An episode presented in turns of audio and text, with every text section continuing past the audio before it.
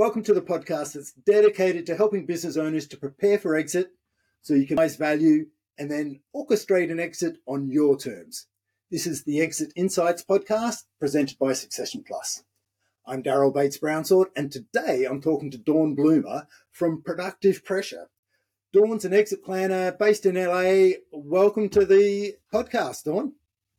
Thanks so much for having me, Daryl. I'm excited to be here. Uh, well, let's not get too carried away, but uh, what I'm planning on doing is tapping into your expertise because you've got quite an interesting background as an exit planner. And yes, we've had a number of exit planners on the podcast, and listeners will be out there thinking, not another exit planner. But you've got some particular expertise where you focus and specialize on, specialize on professional service industries. Is that correct? That's correct. I started my career as a veterinarian for racehorses, which I ran and worked in a practice for over 20 years. And so that's where my background in the professional services industry came. Right. So I guess a vet practice is a professional service, and and we were talking earlier, and you were saying, well, look, uh, I've I've worked in vet practices, and I've, I've exited myself out of vet practices a couple of times, and and since I've been working with a number of other service providers and professional service providers, and what we've found is that a practice, uh, a professional service where we tend to refer to them as practices, they're all pretty similar in the way they're they're run. What are some of those similarities that you keep bumping up against?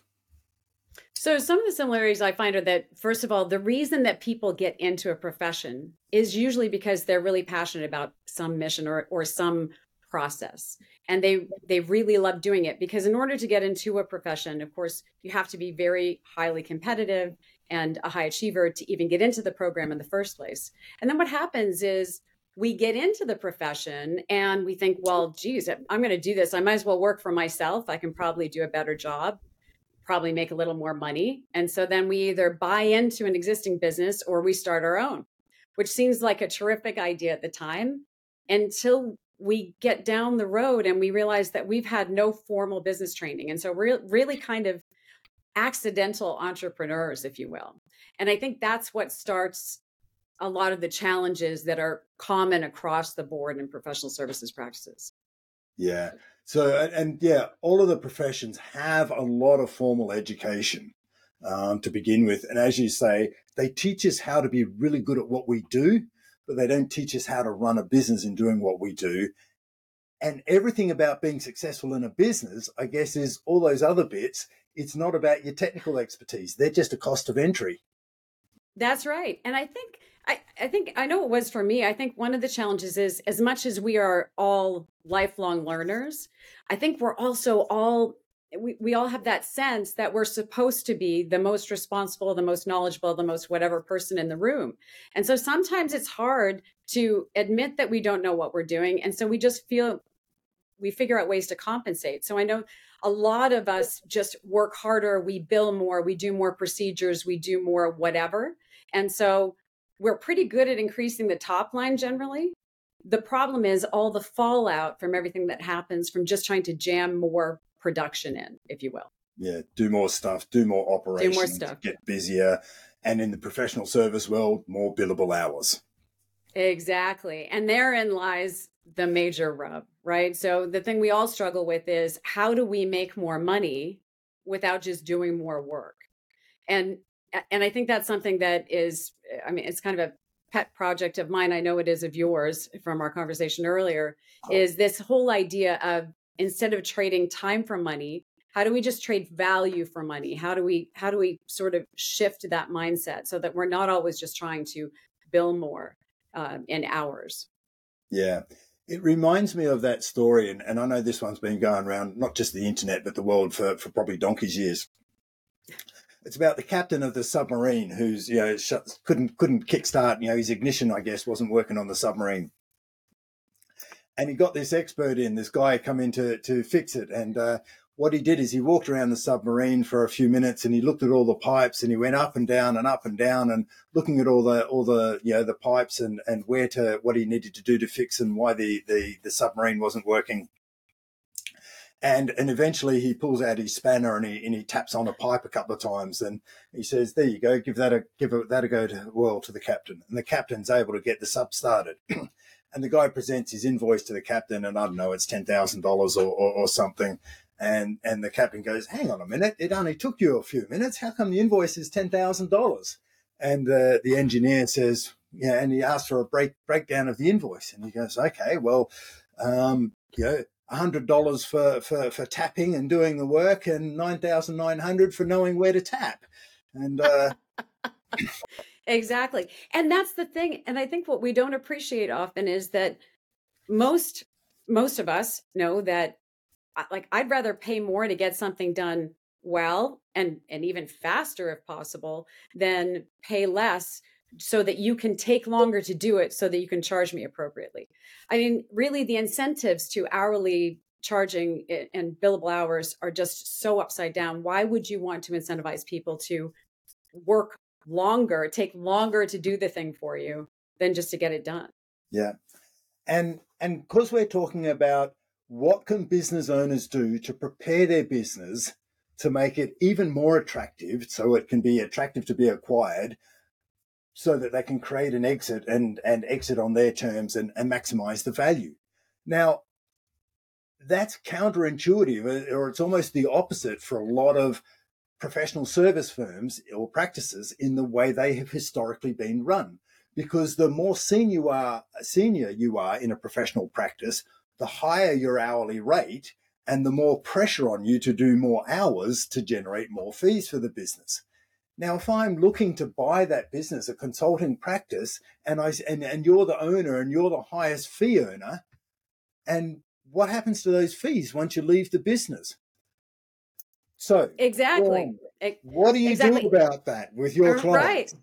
Right. So so one of the things that we have a lot of conversations around are that whole idea of most of the time, especially in smaller firms or practices, you have um, the, the founder or the or the longtime owners who are really integral to everything about the business and they're proud of it like you know well yeah i'm a rainmaker i'm the one who brings in all the money i'm the one who all the all the customers are you know all the clients are really attached to and they don't understand that that's actually the polar opposite of what, what buyers are looking for why would a buyer want to spend a lot of money to pay you a business that relies on you and then have you walk away with the money. So this is one of the things we have a lot of conversations about. I think that there is a real trend across uh, service industries now to look at how we can package what we sell differently so that it becomes more of a product and less of a service, if you will. It's still a service, but the way that we're um, packaging it looks different. So, in, for example, so in veterinary practices, a lot of practices will have wellness programs where you pay a certain amount and you know you're going to get a certain amount of service with it.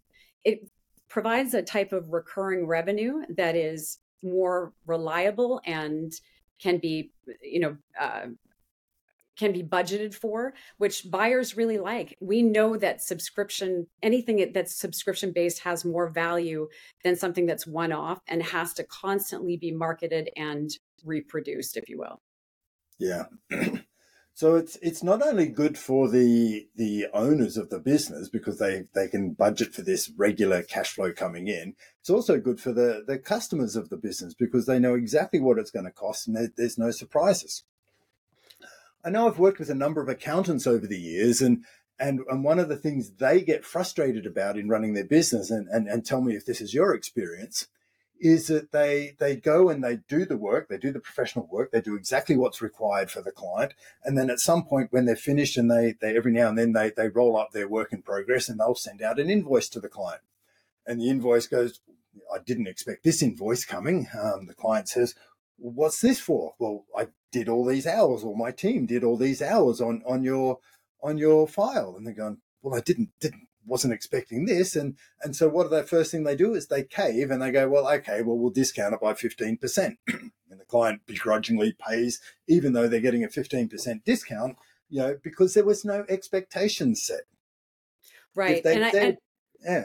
So, yeah, so I think that's issues. a really big deal. Yeah, for sure. And I think that's a great example, right? Is and and I take it even a little further. I think if you can switch from relying on expectations and change it to relying on agreements. So if you're agree if someone's agreeing to pay you a certain amount of money for a certain service on the outset and you've made it very clear what the scope of that is, yeah. Then it just they feel good about it. Once they've paid for it, they actually believe they made a good decision. So they're going to continue to feel good about that decision because that's just how our brains work, right? Yeah. So eh, I think that at the end of the day, it it really makes it better on both sides. And then to your point, as you're thinking about exiting, if you can prove that you've had this history of this subscription type model, or even if it's packages that you're selling a certain thing that you do repeatedly, and it's a package, even if it's a one off thing and it's a package and you know you're going to get that much of it, much for it every time. Like, say, for example,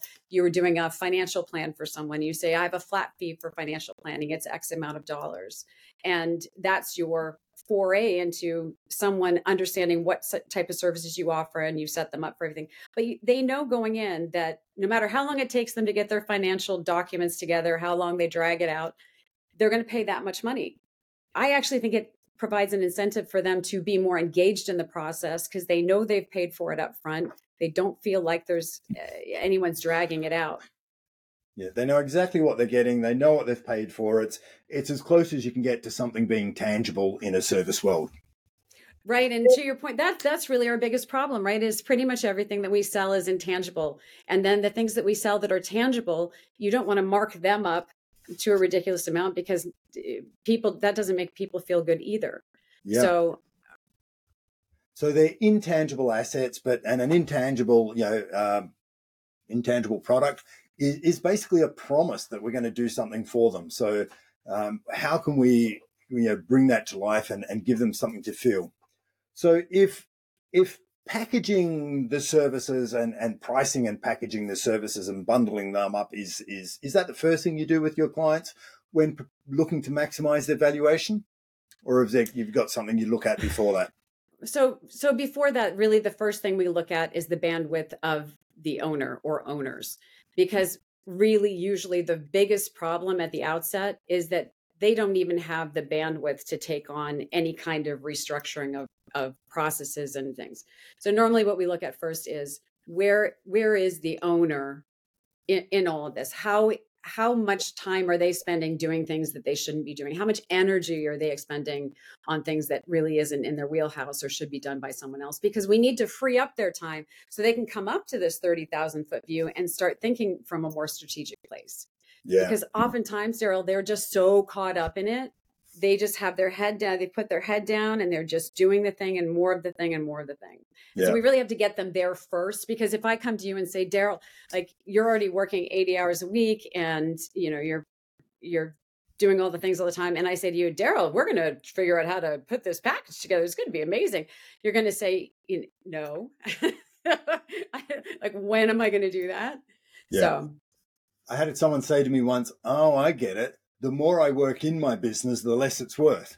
From bingo. Yes, that's exactly it. That's exactly it. And I, I think the other piece of that for the for the leaders is that the leaders also have to show a, a certain uh, they have to demonstrate a certain amount of self leadership if they expect other people to follow their lead right so if your mentality is that if the boss is always the one who's you know head down doing all the thing everybody else feels like they have to do the same thing and I, I really believe it's a big piece of why we're struggling so much to staff professional services firms and practices because people just don't want to work that way anymore. I think, you know, I mean, we can go on and on about the great resignation and all the things, but the reality is people do not want to work the way that, you know, maybe we grew up working yeah. or being expected to work. I recall you, have just reminded me of a conversation I had with someone who did a lot of work with uh, legal practices and uh, legal businesses. And he said, Daryl, do you, do you know the average lifespan of a CEO in a law practice? I've gone, hang on. And I had to think, and I've gone, yeah, yeah, yeah. Look, I, I can see a number of law practices who have tried to restructure and put in a CEO in there who's not fee earning. And he said, the average lifespan of a CEO in a law practice is two years. I've gone, why? Wow. And wow. he says, because they put them in there, they come with all these great ideas, but after a couple of months, they start to go, well, hang on a sec, this person's just an overhead. We're paying them a big salary and they're not bringing any fees in because they're so locked in that mindset that everyone has to bring fees in and they're not generating or running a business model similar to most other businesses. They just get stuck in that service and charging for the time. And all they see is, is 40 hours a week of potential fees that could be earned. And they don't see the value that can be added for running for the areas of working on the business. So he said, you know, after a couple of years at max, they get frustrated with this person, so they let them go. And then you'll see them try again in a few years, and they'll try again, and they get stuck in this vicious circle. And the average lifespan of a CEO in a legal practice is a couple of years. So uh, avoid I, that one. I think, yeah, consultants run the same risk, right? Because we come in and say, I mean, it's it's obvious to us, right? As outsiders, it's so easy for us to see from with fresh eyes where the sticking points are but I know from when I was a practice owner, it is very hard to wrap your mind around doing things completely differently, especially when everybody else is still doing them the same way. You know, you, you, look at all the other, well, but all the other practices are doing it this way. Everybody else does it this way. And it's yeah. getting past that mindset and saying, well, okay, well, let's be a first mover on this. Let's go. Let's, let's do it differently. Let's show how it can be done.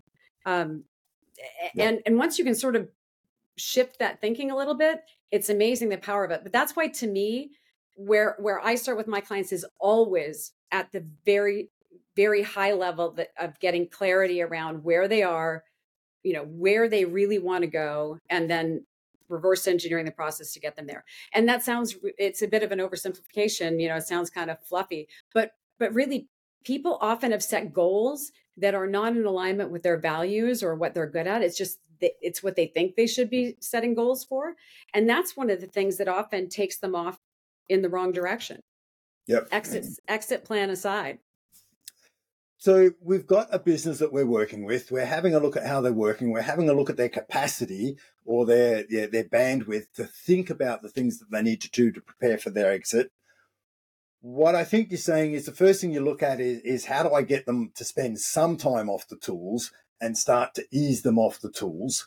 Um, then once they get a taste for it, um, you know, sometimes once they get a taste for working on the business, they'll they'll never go back because because often it is like a career shift. It's a it's a new career, it's a new job working on the business, and you've taken them off the tools and and and you've opened their mind to a whole new way of doing things. So you've got their bandwidth. One of the first things you look at once you've got them committed to dedicating some time not working uh, in the business, then you start going, okay, so let's have a look at the, the pricing and packaging. You work on that. what else do you look for, Dawn, in, in, in service type practices of, of how you can increase their value so that they, they will actually exit for a, for a decent valuation?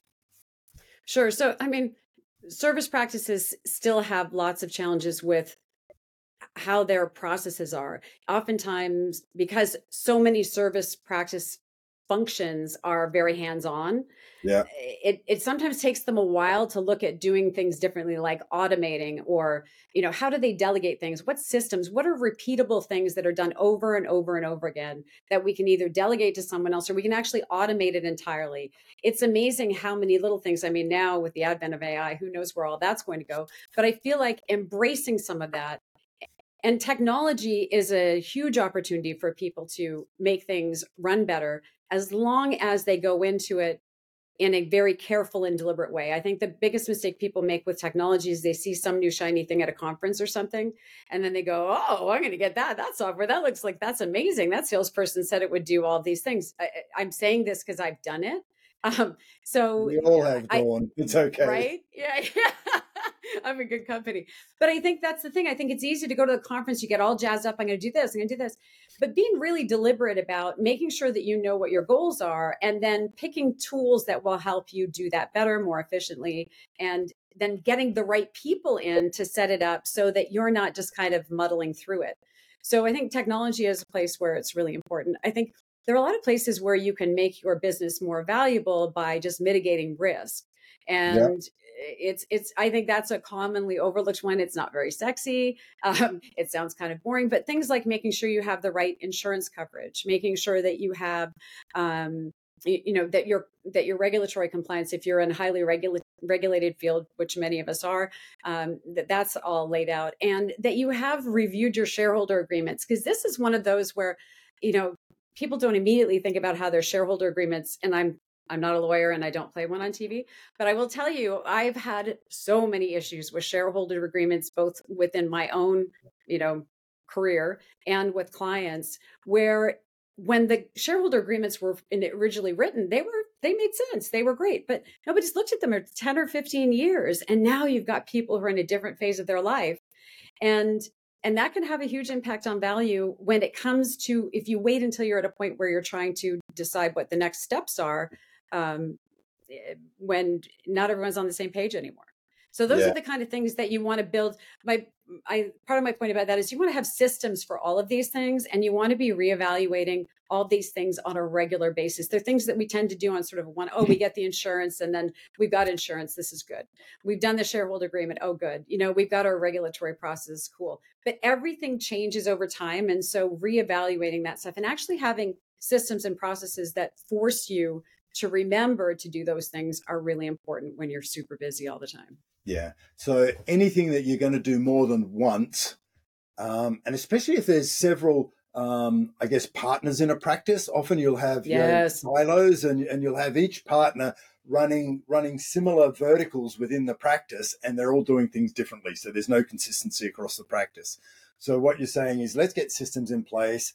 Anything that someone, not just me, but someone is going to do more than once, let's systemize it and uh, um, and automate it as well if we can. Yes, and that's a really great point about silos and and partners, and because it's true, because oftentimes it will get divided up that way, or or a particular partner will be in charge of a particular aspect of the business, but that's when communication becomes really important, and uh, that would be another thing that we work a lot on is communication. Communication includes things like how do you hold meetings? Like what why are you having meetings? Do they really matter? Because we waste a lot of time on unnecessary meetings. But that whole idea of making sure that your communication is very very clear and yep. efficient.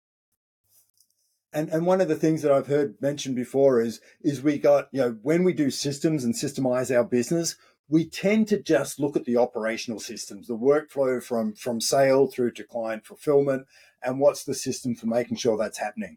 But we we also want to have a look at management systems. What what have we got for our leadership team that ensures that when we set our budget or our forecast for this year, that what are we doing every day, every week to make sure that we're heading towards those budgets and fulfilling it?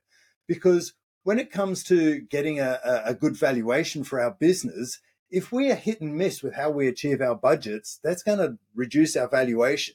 But if we can demonstrate that every year we hit, we, we set a budget or a forecast in our business plan and we get pretty close to it, a little up or a little down, that's far more consistent, reliable, and, and, and therefore healthy for our valuation. Absolutely. And, and I think that's a great point. I think that um, that whole idea of, eh, you know, when I talk about that 30,000 foot view that I start with, it it really is about getting clarity on where you want to go. And then once you've got that roadmap sort of mapped out for three years one year you know and then 90 days then what you want to do is have some sort of a dashboard. It doesn't have to be elaborate depending on the size of your business or the type of your business but everyone needs to agree on what the important things are that you're tracking. Because yep. to your point just for managing the business and running the business and doing it well you need to have targets it's not be, not even to make more money or whatever but just to make sure at the very least you're not slipping. And then if you can demonstrate that you've been tracking that over time it, it to your point it makes the valuation so much more um, robust when you when they go to do their due diligence. So we're looking at systems we're looking at structures we need some sort of vision of where we're headed. We want to get the the proprietors the founders the partners if you like off the tools um, and these are the things. What are so? Are, are there any other things that when you go into a service type business where you go where you've got your scanner out, where you're going, here's here's what you're looking for. What are the red flags or the telltale signs that you're going? Hey, I look, I need to change that. I'll I'll note that one to solve that, but we need to get that one fixed as soon as possible. Are, are there some red flags that you go for? Yeah, there are. In fact, oftentimes because again service businesses are generally very tied to the people who are providing them. And so one of the things that I'm always interested in is is the people piece of it. I think that especially it, it obviously all starts with the leadership, but all down the line is is are are the relationships good? Are the people working together well? Does everybody have the same vision? And sometimes it's because there's no communication. Sometimes it's because everyone is operating in silos. But but for me, the people piece of it is is a big a, a big uh, concern, and it's often the biggest challenge because getting everyone on the same page can be very difficult. So that's number one. I would say the people, um, yeah. and then making sure that they're working within their strengths. Oftentimes, re- why people are unhappy in their role is that they're doing a bunch of stuff that either they're not very good at or they don't enjoy.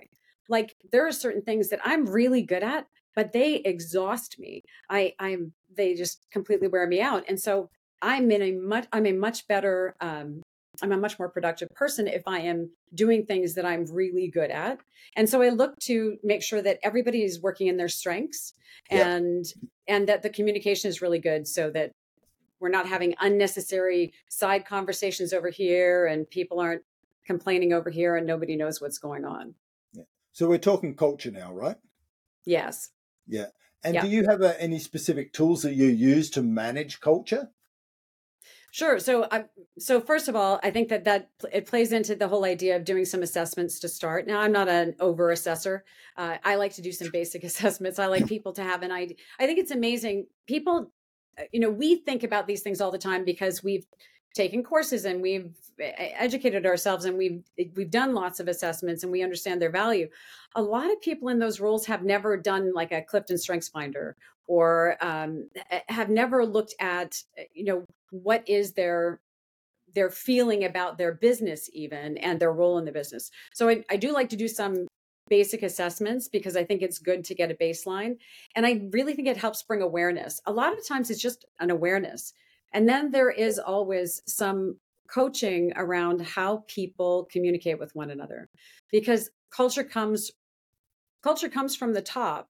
And so if there's toxicity in the leadership, then it's really hard to expect your employees to have a good culture. You can't have a good culture in the business if the leaders aren't aren't presenting a good, you know, a healthy way of interacting. It's yeah. more common I think even in multiple partner businesses because you know everybody thinks a little bit differently yeah well you've touched on something where I've heard from various business, you know, from businesses over the years, and especially in multi multi partner practices. If they're not conscious around their culture, they're all just showing up doing their own thing. And culture is, at the end of the day, it's the behaviors that we accept in the business, and more importantly, it's the behaviors that we reject. And that only works if we're consistent with both. So if we're conscious about it, then we'll consciously work on those areas and we'll create the culture. But whether we consciously create the culture or not, we are still responsible for the culture of, uh, as the leaders of the business because everyone just looks to how the leaders, how they're behaving and what they're saying. And they're looking for a match between those two things. And if we're if we're saying do this, but uh, we're actually behaving in a different way, um, that destroys culture quick as a flash.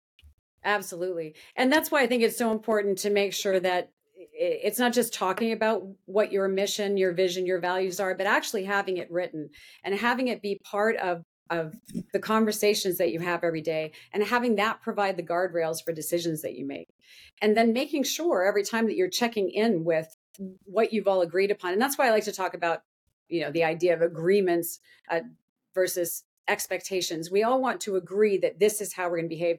I remember my kids, even in um, kindergarten, you know, they would sit in class at the beginning of the first week of school and they'd all, the teacher would stand at the front of the class and she'd say, okay, so what are our rules going to be for this year? You know, and then she'd write them on the board and they'd all agree that, you know, we're not going to talk when someone else is talking or we're not going to scream you know we're not going to run around the classroom so if everybody agrees to the rule uh, you know sort of the rules of engagement if you will and and the purpose the why for the business and everyone's on the same page then i think that it's much easier to then make decisions that are in alignment with that. And the alignment piece i feel is where things tend to go off track. When the leaders start making decisions that are not in alignment with what everyone thinks is the culture of the business or the goal of the business Okay, so we've bounced around a bit, but we've got we've got culture and, and, and a picture of where the business is headed and, and why we're going. We've got some structure and, and system, you know, for, for how and who does what, and everyone knows who's responsible for doing what. We've then got some systems and processes for how we do those those what we do type of things. Um, we've then got KPIs for keeping us on track and keeping score. Um, we've got our pricing and packaging right. Um, have we covered everything? I would say a couple more golden I would nuggets? I would say I would I would say that that the you know I think the one that that doesn't get that gets talked about all the time right now is work life balance, right? And to me, what I get really excited about is and and as much as I love the exit planning piece, I love exit planning in so much as a business that you'd want to sell or a business someone would want to buy is a business you might want to keep running. And so I think a lot of practice owners, professional services firms, practice owners get to the point where they're just so sick of it they want out because they don't have that elusive work life balance. And to me, work life balance isn't really balance because when you think balance, right? Balance is, feels like a teeter totter or a seesaw or something really it's about integrating your work with the rest of your life because if you're a business owner your work is a big part of your life but it's not everything and so one of the other things that i like to do is is talk about how you can work on your life not just work on your business you were talking about working in your business versus on your business I also think you need to spend some time working on your life to make sure that that piece of it is getting fulfilled as well. Because otherwise, we get down the road and we've done all the things. I remember my, you know, my, my dad was a banker, and I remember him coming out to visit me once, and um, he'd he'd done very well, and he was sort of my hero. You know, workaholic, did all the things, worked all the weeks, all the time, never saw him. Um, and he came to me and said, "You know, I just want to let you know I'm retiring." And I said, "Oh my God, what?" and he said i'm retiring you know i've i've made enough money now that i probably have enough to do the things that i wanted to do in my life i just don't know if i have enough time left he said you know i can't get back all the time that i missed out with you and your sisters and um i was gobsmacked i was just having my first child and you know i was going all out all the time and i was like oh my god i should i should really think about this and then i went back to work and you know just kept working you know 78 hours a week. And until about 10 years later, when I went, Oh, remember that conversation. So I really think it's really important for us to address that part of it too, because I think there are a lot of uh, professional service providers out there who would do it a lot longer if they didn't feel like it was so hard all the time. Yeah. So here's what I heard. I don't think it's what you said, but what I heard, and you heard it here first, folks. what Dawn wants us to do is forget about work life balance. What she wants us to do is have our work take over our life and for us to feel good about it. no, no, that's not what I said. No, I want us to integrate all the parts of our lives together. I don't want it to be, you know, like the thing is, there's no if you if you're chasing balance, you're setting yourself up for failure. Is what I'm saying. Yeah. And I know you said that all of that tongue in cheek, but really, the idea is that work shouldn't take over your life work is just one piece of a very valuable life. You want to have all the other things baked in there that you enjoy and that are important to you. And so, in, in addition to taking time out to work on your business, I want you to take time out to work on your life and make sure that it's fitting into this new vision of your business. You See, I turned that back around on you. yeah, you tried.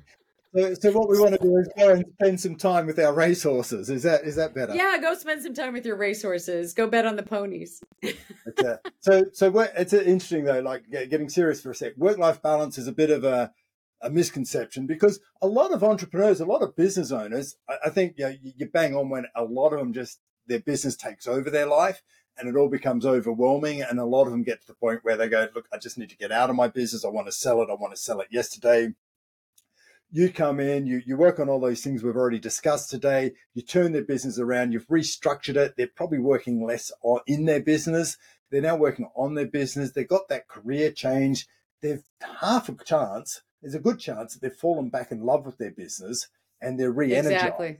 So it's no longer the chore. They may still be working 40, 50 plus hours a week, but now they're loving it again. So exactly. in their mind, exactly. that is balance because yes. if I'm loving it, that's you know, exactly it. If you're loving your business, then then that's then that's why I say it doesn't there, there's nothing that says it has to be 50-50. it, if you're loving what you're doing, and that's what I like to get people back to is the point where they're loving what they're doing because that's why they got into it in the first place. They loved it. Yeah, exactly. So Dawn, we, we we've covered, I think, from from the beginning and and covered from culture to structure to to to strategy. What's the one key thing? You, you can only pick one. What's the top tip that you really want listeners to take away from our conversation today? I I really want people to remember that feeling they had when they first took on their their mission and and that that's something they can get back to. There are, there are ways to restructure the way you're doing things, to change the way you're thinking about things and it can be fun again. You know, that feeling that you had when you first were like, "Wow, I'm a practice owner, I'm a business owner." I I want people to really understand that they can get back to that. And it doesn't have to be when they leave they don't have to wait until they're ready to leave. So exit planning is a success when you've fallen back in love with your business. Yes, I like that. Can I use that? Oh, you. No, that's exactly it. Brilliant. Hey, Dawn, look, I really appreciate you sharing your tips with us today on how professional service owners can structure their business and work on their business, get themselves out of the tools or off the tools and create a business of value that is exitable. Thank you. Thank you so much for having me, Daryl. It was a pleasure.